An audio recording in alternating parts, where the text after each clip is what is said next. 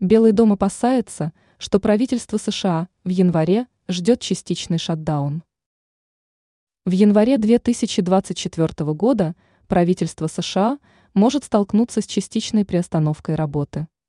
Угроза такого развития событий существует, потому что Белый дом и Конгресс по-прежнему не договорились об уровне расходов на текущий год. Об этом заявила в пятницу, 5 января, глава административно-бюджетного управления администрации Джо Байдена Шаланда Янг. На семинаре для СМИ, который организовала газета Christian Science Monitor, чиновница заявила, что в сложившейся ситуации ей не помогает природный оптимизм. Она назвала пугающей перспективу согласования расходов до 20 января. Именно до этого дня должно быть принято решение. Янг подчеркнула, что в Конгрессе есть несколько республиканцев-консерваторов, которые хотят довести ситуацию до шатдауна.